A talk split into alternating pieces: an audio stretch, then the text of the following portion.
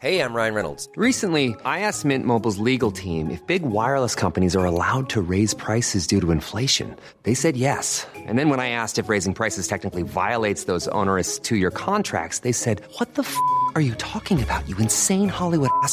So to recap, we're cutting the price of Mint Unlimited from $30 a month to just $15 a month. Give it a try at mintmobile.com slash switch. $45 upfront for three months plus taxes and fees. Promo for new customers for limited time. Unlimited more than 40 gigabytes per month. Slows. Full terms at mintmobile.com.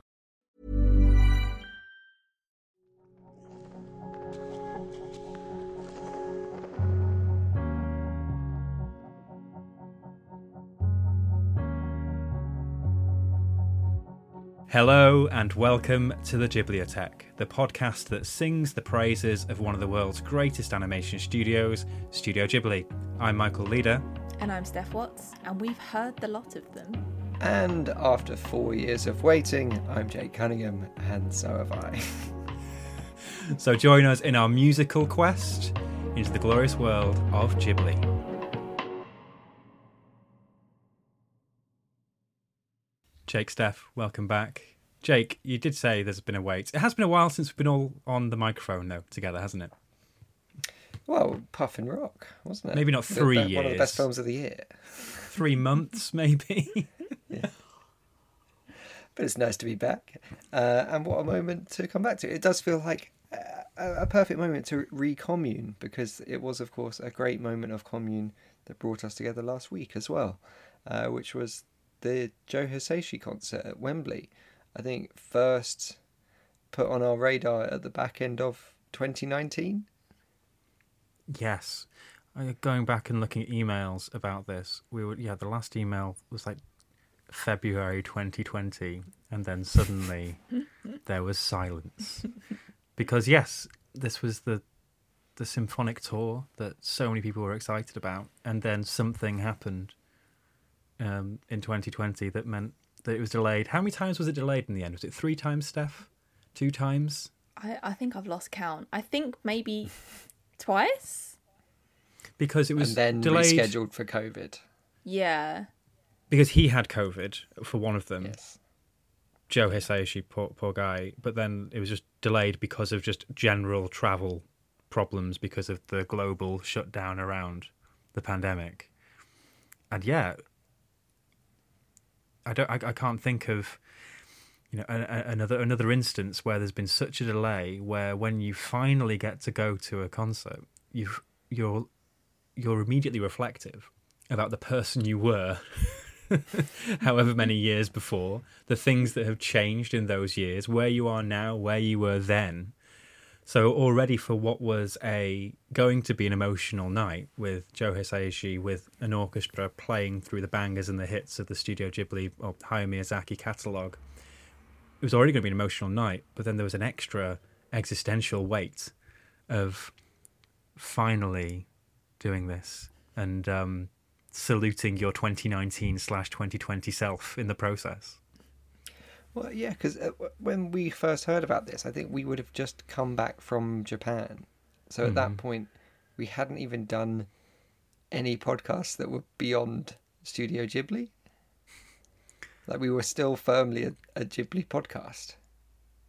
That's mad. And in, in sort of time honoured Twitter meme fashion, you could probably go through the many things that have happened in the time that we've been waiting for this concert. Thing businesses that have gone out. So Wilko's gone out of business. um, an Avatar Quib- sequel Quibi has been remains released finally. fantastic. Earwig and the Witch was released. Um, all these things. It was so.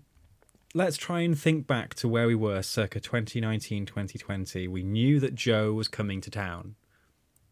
We knew that this music was going to be performed on such a scale. What were we hoping for? What were we? I mean, I know, I know, I'm. I don't know if I'm fully in the minority here, but I know Jake, you are much more invested on the music side than I am.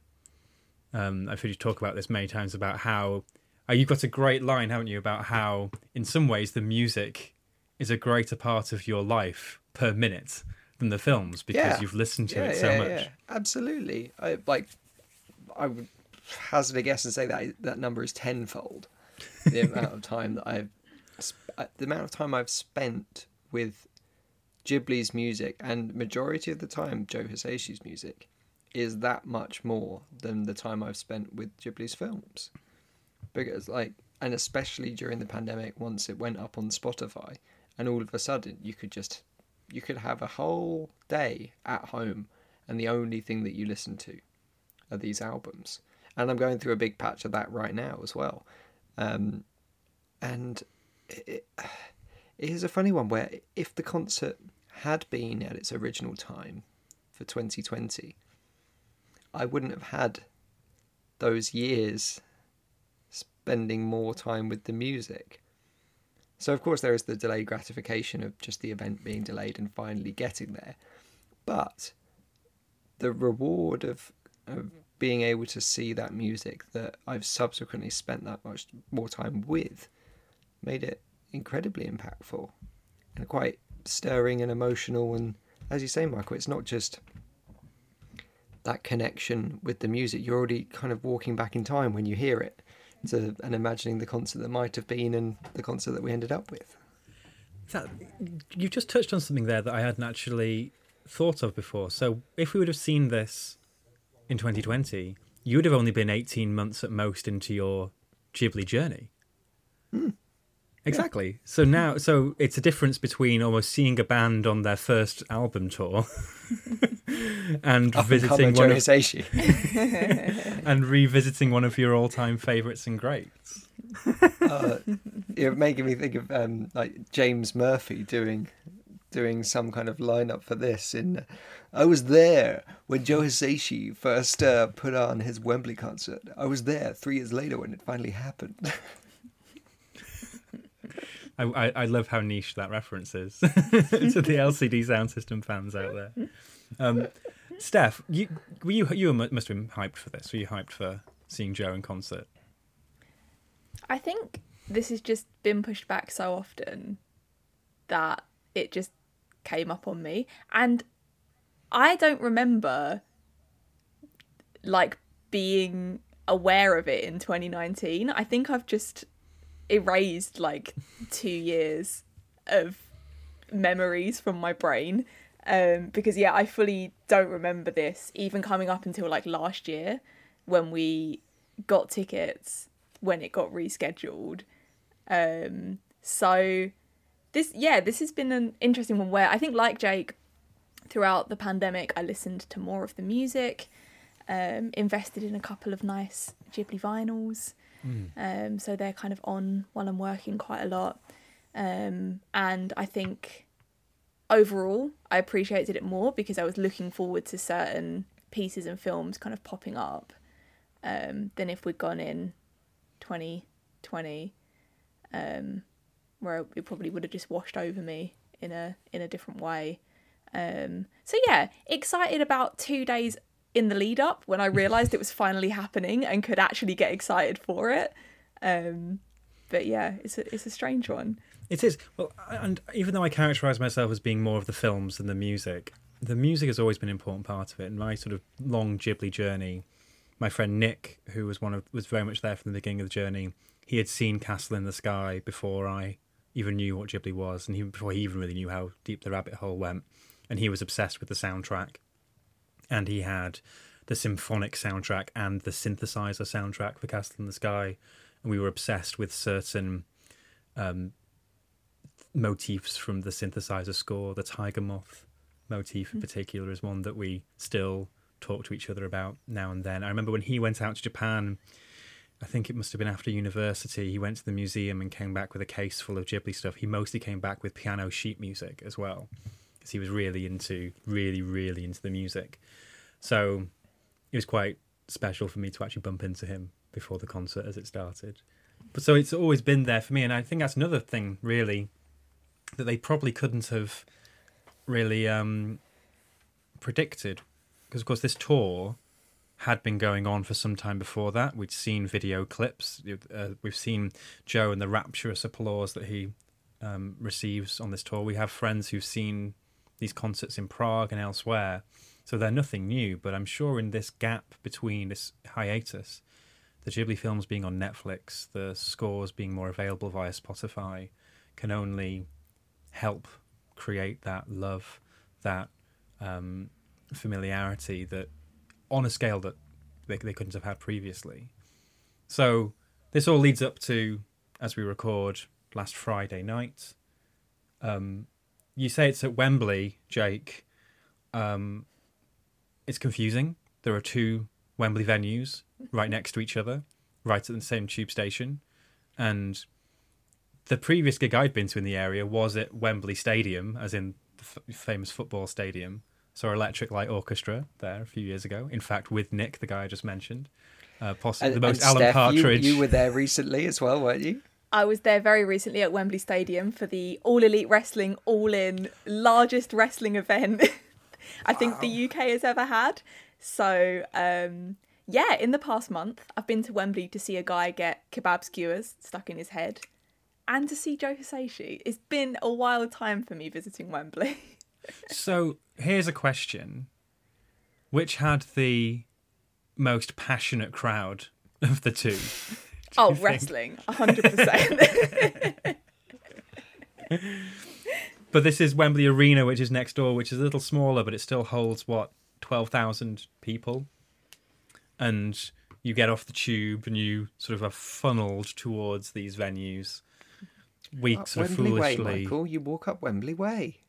sorry, with the lined with statues of champions as as you Thank you. approach.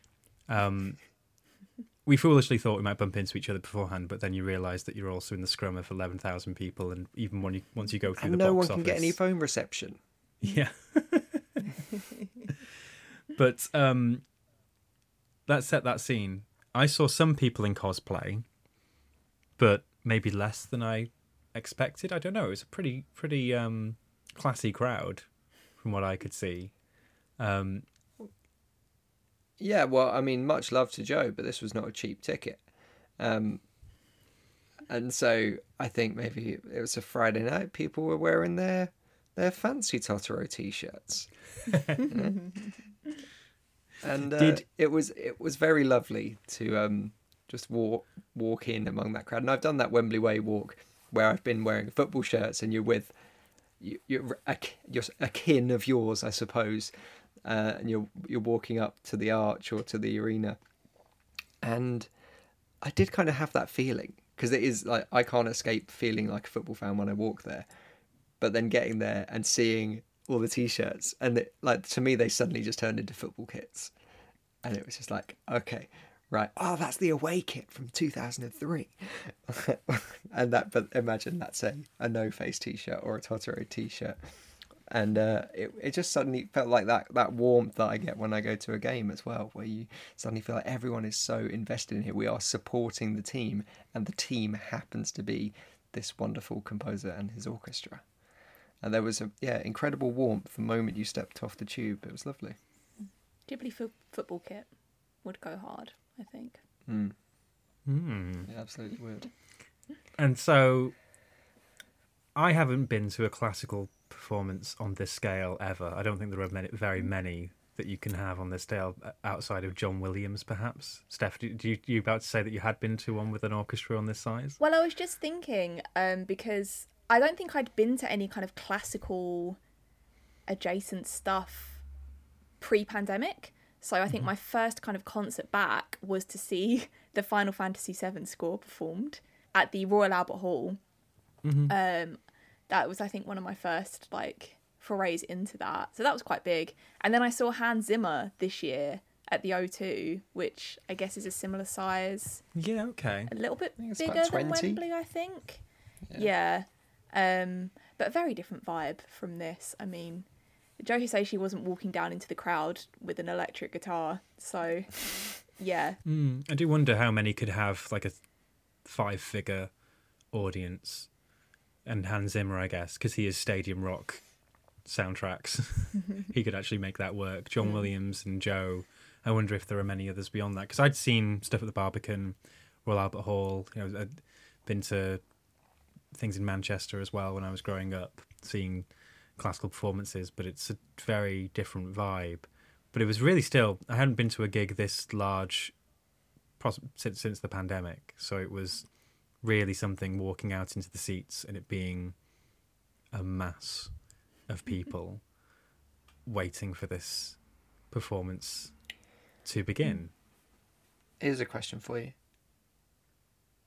How do you feel about watching Joe Hisaishi eating a hot dog? Or nachos. Mm. Yeah. I guess if the, if it didn't smell as much, I think I'd be more okay with it. But uh, it was like when you've got these lovely, tender little moments in the concert, which we'll get into later. And I did notice this as soon as we walked in. It's like, oh, I'm so excited for ah, it's the onions, and there they are, and that's going to be there all night. So, uh, so that they did that gave it its rock concert feel in a way. It's, and I am back at the football, so maybe I shouldn't complain. You should have brought your bovril and your pie. Yeah. Oh, imagine giving Joe Hisaishi a bovril. Having a pie in the interval would have been quite nice, actually. The interval wasn't very long, though. It wasn't No.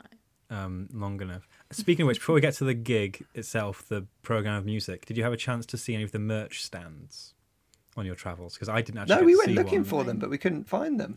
And I heard at the end of the night that uh, they just sold out pretty much everything. They sold like um, hundreds of copies of the vinyl edition of the the thing he's just put out, the Symphonic Celebration um, album that Deutsche Grammophon have just put out, and they sold out their entire stock. And on the tube back, I saw somebody clutching two copies, like it was their newborn child, for the trip back. But I imagine there was some on on our way in when we were getting our sort of bag searched and everything. There was um two young women in front of me, and they opened up their bags, and it was full of Ghibli stuff. they must have been on Ghibli pilgrimage during the day, and then somewhere in the line, someone said, "Oh, the merch stand," and then they went, "Oh, there's merch." so I think the right crowd for as much had merch no as you could throw. We at must have walked Yeah. past it. You were too busy with the nachos and the hot dogs. Hmm. Slamming them out of people's hands. Head over to Hulu this March, where our new shows and movies will keep you streaming all month long. Catch the award winning movie Poor Things, starring Emma Stone, Mark Ruffalo, and Willem Dafoe. Check out the new documentary, Freaknik The Wildest Party Never Told, about the iconic Atlanta Street Party. And don't miss FX's Shogun, a reimagining of the epic tale, starring Anna Sawai. So, what are you waiting for? Go stream something new on Hulu. So we take our seats. A hush um, overwhelms the audience, and then there's all of the tuning up and the clattering of the instruments, and then a small figure walks on stage, a sprightly short figure for a 72-year-old man, and that's Joe Hisaishi, and the concert begins. So how should we do this? Should we talk through some of the set list? We'll sing it all for you now. So S- Steph's got the. What, I'll do what- the woodwind. You can do the woodwinds. I I'll clatter out the percussion. So I was surprised at the way that it was done as a program of music. Like you had suites from each film. I hadn't really looked at set lists beforehand. I wanted to be surprised, and I suppose that is the best way to do it, considering the way that these. You realise very quickly how beautifully and gracefully and but subtly the whole program of music as a as a set list shows just how diverse he can be, how polystylist he can be between the scores. They focus on different areas of the orchestra, different soloists, different tones and sounds. So I suppose the only way you could do it, rather than mixing it all up in a shuffle playlist, would be to have suites. And I did wonder to begin with what the route through the filmography would be. Sort of the way that right back at the beginning of the podcast, we thought, how would we go through the Ghibli filmography? How would you do it musically? Mm-hmm. And I did wonder the first film was the first film. It started with mm. Nausicaä. And I was like, would you think that'd be chronological? How would that work? But I suppose we start with Nausicaä, which is. I remember, was that a highlight for you, Jake, when we, we did the film? Yeah, I, li- I like Nausicaä a lot, and I like the music a lot. I think I wrote about this in the book. I, I love how wild that music is. That at one point it sounds like John Williams' Superman score, and it's full of kind of symphonic bombast. It's huge, and then the next it's like a Giorgio Moroder produced Donna Summer disco remix, and I I love that about that score, and not not to be super critical or anything, and I, I loved what was played. I would have loved a bit of the weirdness because it was a because it was a symphony and it was just an orchestra. We couldn't bring in that early synth strangeness that's there in Nausicaä and Castle in the Sky. So I would have loved to have heard that. But I thought Nausicaä was a really lovely way to set the tone. Obviously, it is the first film.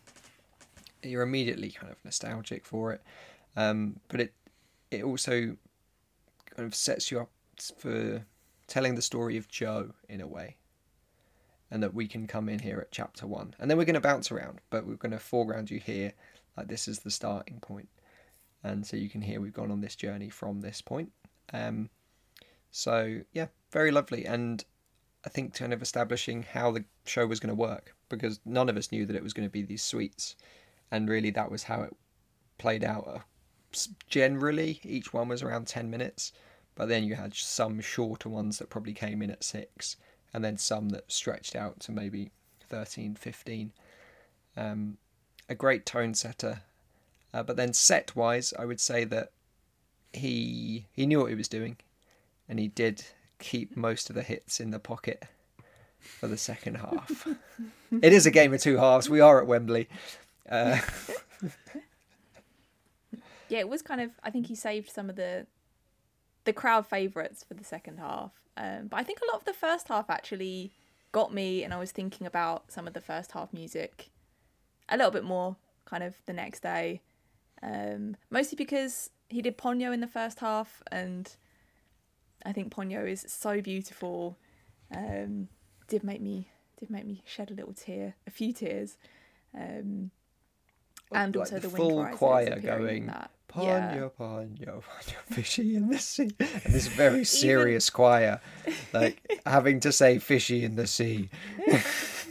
but they they committed to it, um, didn't they? And I suppose that that's the interesting thing is um, whether they were going to sing the English language or Japanese language lyrics. And sometimes there were the songs where they did speak, sing in Japanese, um, and then but for for Ponyo, English language lyrics, and they are so wonderfully daft.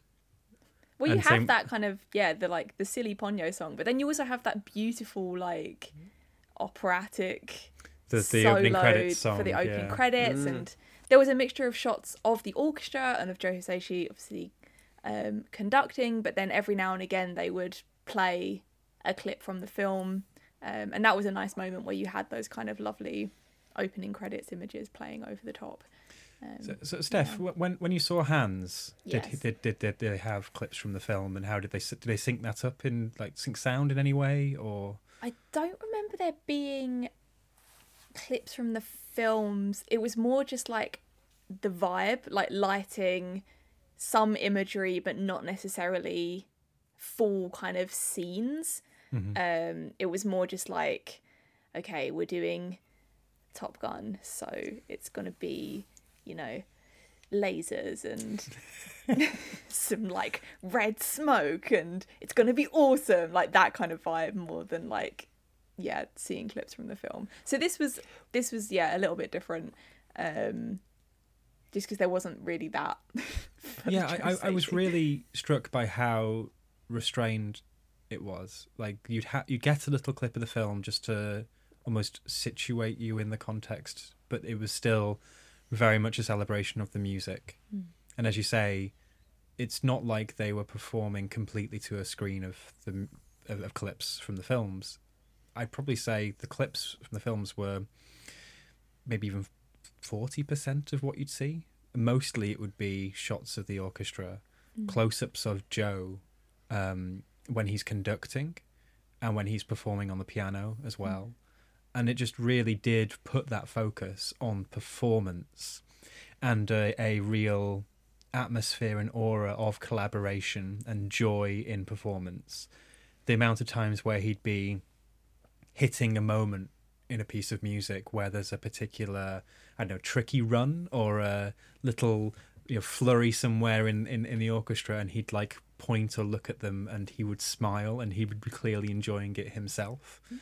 Um, it that really struck me, though, even though it's taking the music and the performance of the music very seriously, it's also enjoying it and in that way that Ghibli films are so well realized but there is just that element of magic that makes you want to take elements of that film and put it within your real life.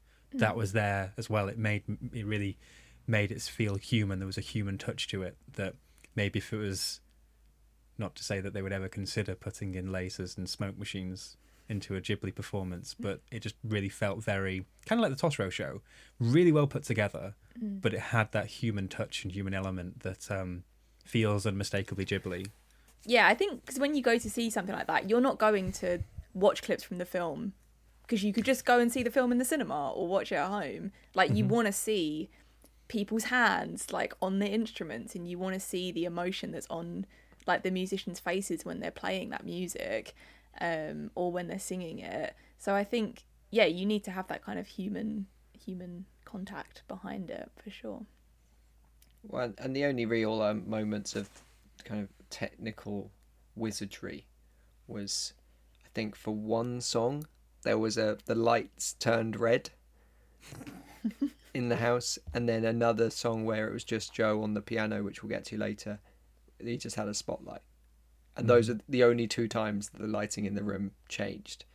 Uh, and I think, yeah, as you said, that that shows confidence. But Steph, you you mentioned it. I interrupted you, but the um the Wind Rises, which was a first half highlight, which I don't think anyone really expected to have as much an impact as it did, because it was really understatedly introduced, where you just had a a nice looking older gentleman walk onto stage and sit down, and then the moment that you register he's got a mandolin, that there's just kind of a little murmur floats around the arena. You think this could only be one thing, and like the wind rises is is a lovely, lovely score, and it has these big soaring moments, and there's so much kind of majesty to it.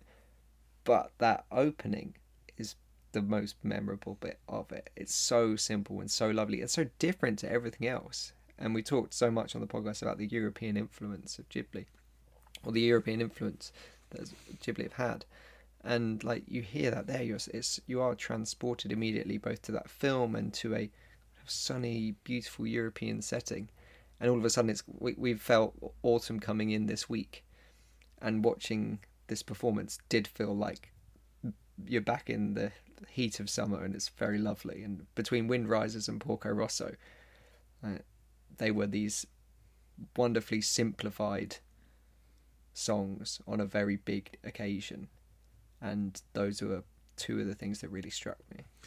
I'd love to know if anybody hadn't seen The Wind Rises though before that show and then went home to watch it because the use of clips in that was very interesting. Like if you'd never seen that, you'd be like, this, this is a lovely film about a man who flies a plane and it's windy. Sounds great. Like And he, ha- Yeah, he interesting choice. lovely girlfriend, and everything works out well. Well, that, that was the one that um, surprised me because, yeah, sometimes when you have clips and they're playing a suite and you hear a bit of music and then because because that's one where of course it starts off with the beautiful mandolin theme that soaring romantic theme and they mostly just played the romantic themes didn't they? But there was the bit where it's them on the train and it's nice catch and the hats are being blown off his head and everything but we know what happens next. It's like are they going to then go into the earthquake? What's going to go on? No actually they just made it this beautiful romantic suite um, and that was the one that got me out of all of them. That was the one that really gave me chills because i think that's such a beautiful piece of uh, piece of music and a beautiful film um, and it came hot on the heels of kiki's delivery service and mononoke so they started with some big ones i can't remember where the interval landed but was it wind rises ponyo then the interval or was it castle in the sky then the interval I think it ended after Ponyo because that was like a nice big kind of Yeah. triumphant But thing then- to end on. you say there wasn't much in the way of big moves, Jake, but one I did like was for Porco Rosso, where they stri- they just stripped back the orchestra just to basically the horn section, the brass, and Joe at well, that's piano. what I mean about about simplicity. Yeah, absolutely simplicity. And he took off his jacket and was like, "This is the bit where we're in the bar." and each of the um, you know the, the the brass players got their little moment in that piece as well. Um, and as I said, yeah, it just it really shows off that there is a love of performance and instruments and music at the heart of this. It's not just the melodies, because we've talked about this before, where like it feels that Joe's melodies are as much a character or as much a play a role in the uh, the success of the films, but the the the the concert wasn't playing it like a jukebox. Like these are just the melodies. It really did want you to almost, more than anything, appreciate the musicianship as well behind it. Mm. Well, and for like the the not pantomime, but the very kind of low stakes theatrical staging of the event. Part of it, what made it so charming was that it was all going going back to our word again, the simplicity of it. That when we saw that for one song, that a section of the orchestra had been put up in the seats. that was so exciting. That that was that was like, oh my god, oh how have they done like a like a like it's like the Prestige where Hugh Jackman appears up in the uh, up in the rafters after using the teleportation device. Ah, how have they done it? It's like well, well, there was an interval and they just walked up there, um, but it was that that everyday magic that we so often talk about on this podcast. And then so the second half is where probably what they think, what they believe are the big hitters come out. That's Howl's Moving Castle, Spirited Away, Totoro. So, any comments on those three? I, I, we should we should say that the as as well as the um, the red shoed mandolin soloist, there were two incredible vocal vocal soloists. The two sopranos, Ella Taylor, who did some absolutely some of those high notes in some mm. of the um, in, in some of the scores they were singing that and it was just being in the presence of somebody who could sing complicated vocal lines that high was really stunning. And then grace davidson as well coming in on uh, uh on a little more human level of singing but no less um, astonishing as a soprano. Mm. um, but any comments on those final few before the encore came around?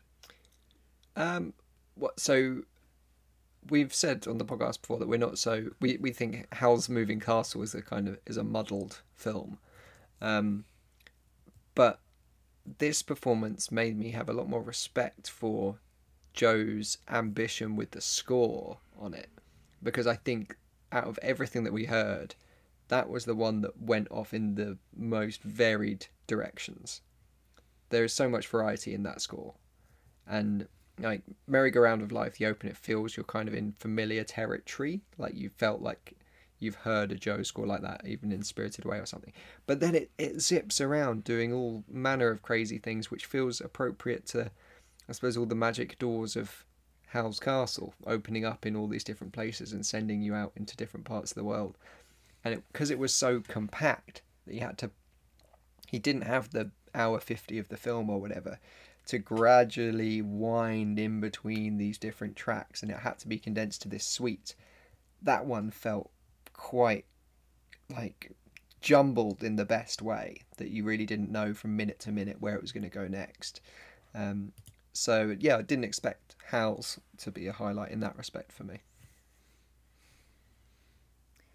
Um, I'm going basic. Totoro was my favourite in the second half. just so good to hear. Again, a a jolly kids song, it's... but fully backed by an orchestra mm. live score.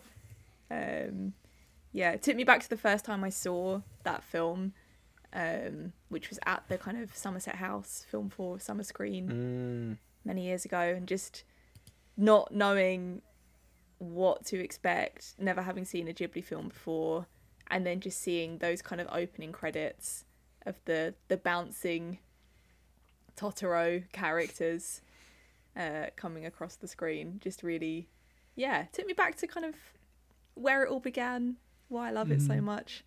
Um, yeah, and just the power of like what we you could easily brush off as like a kid's song, just being so beautiful and well arranged and well, that, well that, that's, sung. That's the Totoro song where they really pulled out all the stops, and they all came back on stage for that. Yeah. But like they even had "Hey, Let's Go," the yeah. the uh, the opening credits theme. And I did wonder, uh, having seen the Barbican show a year ago, how this would compare. But of course, the Barbican uses its ensemble really well and its singers. It has an identity of its own. This was much more symphonic in that sense. I'll say, Jake, that like I love the synth weirdness of like the Path of the Wind theme. Um, That is that you know, I wouldn't expect Joe to get out his guitar, run into the crowd like he's Hans Zimmer, banging out the the synth parts. Well, it, it, it did mean that we got no no lovely cat bus. The They should have got you on stage.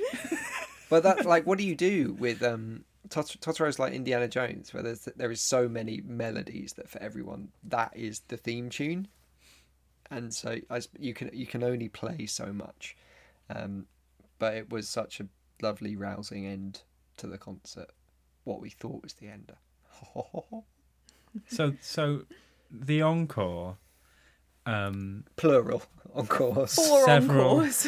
because this is the thing about Joe is that even within a within a you know a, a, the, the a receiving the applause, he'll bow himself, bring out the soloist, point out individual pals in the orchestra, and then the chorus, and then go off, and then come back, and then do it all over again, and then there's an encore. um, and we we knew this from the previous night because we went on the second night that there was some a nice surprise and he comes out with a microphone and he says that he was going to play a piece from The Boy and the Heron, uh, the new Hayao Miyazaki film that's called Ask Me Why. And that was a gorgeous piano solo piece, wasn't it? Or at least majority of it was. That was where I cried. Oh. Yeah, I I found it. Uh, I don't know. I think because it felt so intimate, because it was Yeah. just on the piano and it was all of these people, and it felt because this was the, this was when he spoke, as Mhm, well, and he mhm. spoke in in this slightly broken English, and you could feel his connection just in those short words, not just to the music and to the film, but to Miyazaki as well. Um, and you could see as he was playing the piano, like his eyes were slightly welled up, and there was a tremble in his fingers because he was nervous to play it. And at the Mhm. end of the song, he like jokingly mopped his head because of fear of having not played that one as much as all the others. And all of that kind of suddenly showed this vulnerability and intimacy and but, but passion as well that still at this point in his career and in his 70s doing this work and still being that nervous and that close to it. Mhm. and yeah the combination of all of that and the fact that it's the song is beautiful. Like it's so wistful. It's kind of it's romantic and it's uh yeah something that I, I can't wait to see in context. I suppose that was the strange thing. No one in that room knew what images to put with this. And i think that kind of almost added to it. There was no projection that you could have behind. So you had nothing to associate with. So all you could do was focus on the music and it just kind of exists in the theater of the mind. And uh, it was yeah really it's quite something Yeah, it it was as you said because it was the looks on his face and the way he when he was because it was quite a complicated one with lots of very fast runs on the right hand, and he'd be like flexing his left hand during it like he was cramping up because I guess he'd been hmm. performing both conducting and playing piano for two hours by that point, and it was yeah as- a, a, astonishing and beautiful piece of music as you say. I can't I do wonder if there were any of those hardcore no promo people who stormed out at that point and went, "Oh, he's spoiling the film for us." Toshio Suzuki said no promo. now we know there'll be music in it.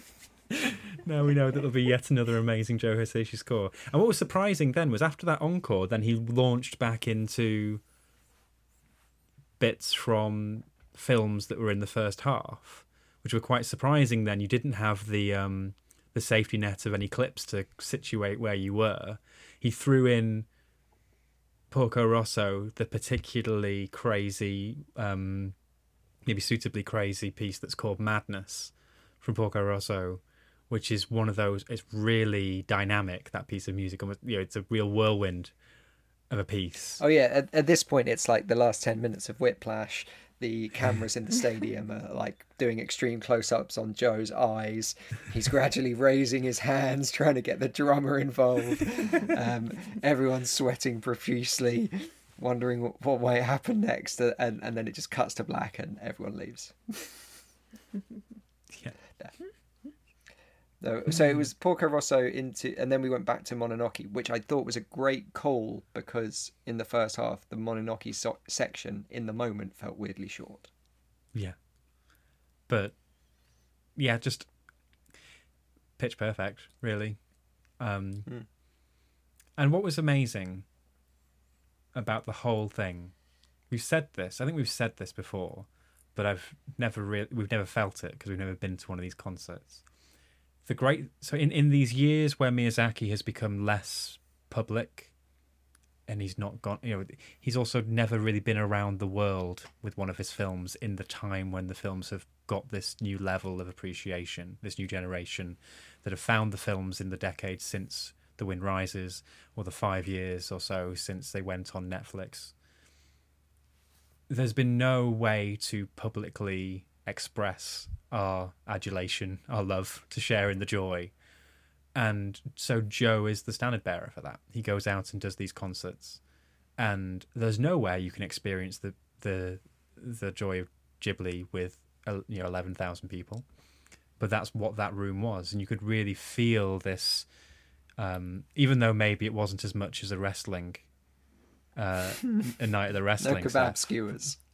you could you could still feel when there was though any round of applause that people were standing up, they were banging the chairs, they really wanted to let their emotions be heard. Because this is this is how to release that. Because we'll never get to do this to Miyazaki in public. Um, he he you know he won't be he won't be going and um, appearing on uh, Sunday brunch or the One Show for the Boy and the Heron. Well, uh, let's wait and see. That would be so funny. this is the so much of the mystique and the, you know the- Food heaven or food hell, Hayao. in some ways the the crafted mystique of, of of Ghibli and Miyazaki is the fact that it's so rarefied and distant and on the other side of the world and reclusive so it's such so out of the ordinary to be able to be in a public space and and enjoy that stuff so yeah what what an amazing amazing concert for that Well, and that, so everyone gave him another big hand, but Michael, there was another hand that was extended to Joe, was there not? After the concert finished. are you talking about this thing I'm very embarrassed about so I I, Would you like to I tell, tell was- us what happened after the concert finished? I was very fortunate. I should say thank you to Rachel, um, who um, invited me along. And we, when we got there, we found out we had backstage tickets. And after the concert, I mean, it's not like we went backstage at a Metallica gig or some some of the, some major stadium gig where there's a whole circus backstage. But we went backstage, and there was just a corridor with all the rooms. And I suppose what would you want Joe Joe Hisaishi to be like backstage? He had just invited all the performers and everyone else involved just into his changing room. It was all very down to earth. He was there, leaning on the wall in the corridor with a beer, chatting away with everybody. And he did come over. I was introduced to him as a journalist, but he heard that I was German.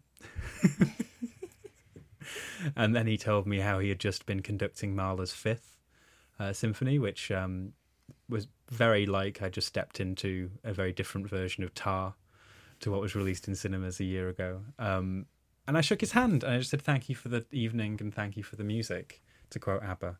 But that was very brief. But a, I think on, on behalf of the project that we've done together, but also my love of the films, that was quite a nice little moment to have with the man. Because again, we don't get the chance to to meet these people. They're they're quite reclusive.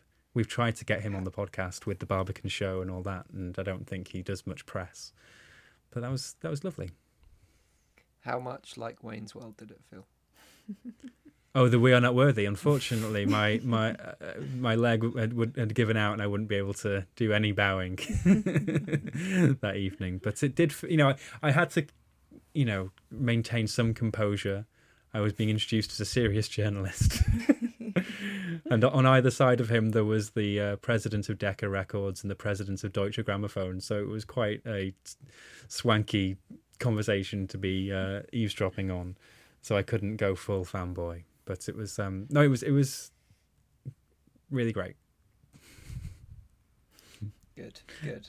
and did you did you Actually- meet any any icons of stage and screen that evening on your well, on- Michael, I'm glad you asked. uh, listeners expecting more Hisaishi chat can turn off now. Um, but uh, Steph and I, we literally were not worthy. Uh, we we were not allowed backstage, so we went to the nearest uh, drinking hole after the venue uh, to let the traffic to the tube die down. We thought this would be nice, quiet point, debrief, you know, have a chat. Maybe we'll get Michael on the way out. Um, and we stumble into this venue, and what do we find except Shaun Williamson, otherwise known as Barry from popular English soap EastEnders, um, conducting Barryoke, which is a karaoke night in which any song that you select, you go and sing with Barry from EastEnders live on stage. And there was a massive projection of the karaoke, so everyone in the venue could sing along. And I, uh, I never thought my, my night would begin with Joe Hisaishi and end with watching Barry from EastEnders sing "Daydream Believer." He had a beautiful voice. We didn't get he to genuinely him, could sing. Yeah, yeah, he could sing. Um, but you know, listeners, if if you do want more of a deep dive into um, Shaun Williamson, Barryoke, EastEnders, all that, do let us know on the Discord, uh, which of course you can sign up to as a, as a patron to the podcast at patreon.com slash Ghibliotheque. I'm sure that's what you want more of on the show. are you suggesting we have a library cafe Hey, that's good. oh dear yes that's the sort of level of humor and insight you can expect on our patreon bonus episodes um go go to patreon.com slash ghibliotheque to find out all about that. Yes, at the time of recording, we've just done one that we, we went all in different directions, Michael, where we covered the bear and Ozu and dumb money all in the same episode. and smoke sauna sisterhood as well. So yes a very diverse selection of screen media for us to chat about. Um i've really enjoyed doing this podcast with you three. This is great. We should do more on the main feed Do more concert reviews. so steph you need to, to take us on a deep dive into wrestling as well next All right. I can do that. I'm watching it weekly now, so get ready. wrestling podcasting seems like a big area I'm sure there are many. And listeners, maybe you were at Joe as well. We'd love to hear what you made of the evening. We did, we saw so many pictures from people on Twitter, but please send us uh, a note, and uh, it would be great to hear how the evening went for you. You can send us uh, tweets on Twitter slash X at Ghibliotheque. We're also on Instagram, ghibliotheque.pod. We do have a TikTok account as well, ghibliotheque.pod. There's not much on there right now, but when we go to Japan at the end of October, maybe we'll do some more while we're out there. You can also follow us all individually. You have Jake on Twitter at Jake H. Cunningham and on Instagram at jake.h.cunningham. You can follow Steph on Twitter at underscore Steph Watts and on Instagram at Tiger Moth Embroidery. And you can follow Michael at Michael J Leader and Michael.leader on Instagram.